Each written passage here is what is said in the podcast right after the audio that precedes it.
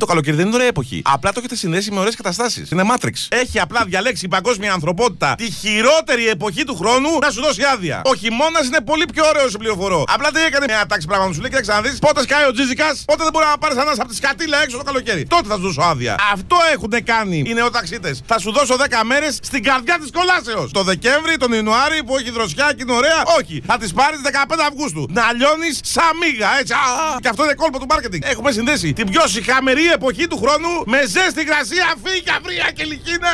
Πεθαίνει ο κόσμος, οι αγάτες πέφτουν κάτω. Και λέμε Α, καλοκαίρι. Και ζούμε μέσα σε ένα εφέστη. Α, Σκατά είναι το καλοκαίρι. Μας τιμωρούν δίνοντας μας άδειες. Η ερώτηση είναι εξής. Πες ότι δουλεύαμε 12 μήνες το χρόνο. Δεν είχαμε καθόλου άδεια. Ποια εποχή θα προτιμούσες; Το καλοκαίρι ή το χειμώνα; Άπαντε εδώ πέρα στον κόσμο. Αν δεν έπαιρνα άδεια, θα έλεγα τα Χριστούγεννα. Καλό καλοκαίρι σε όλους. Θύματα.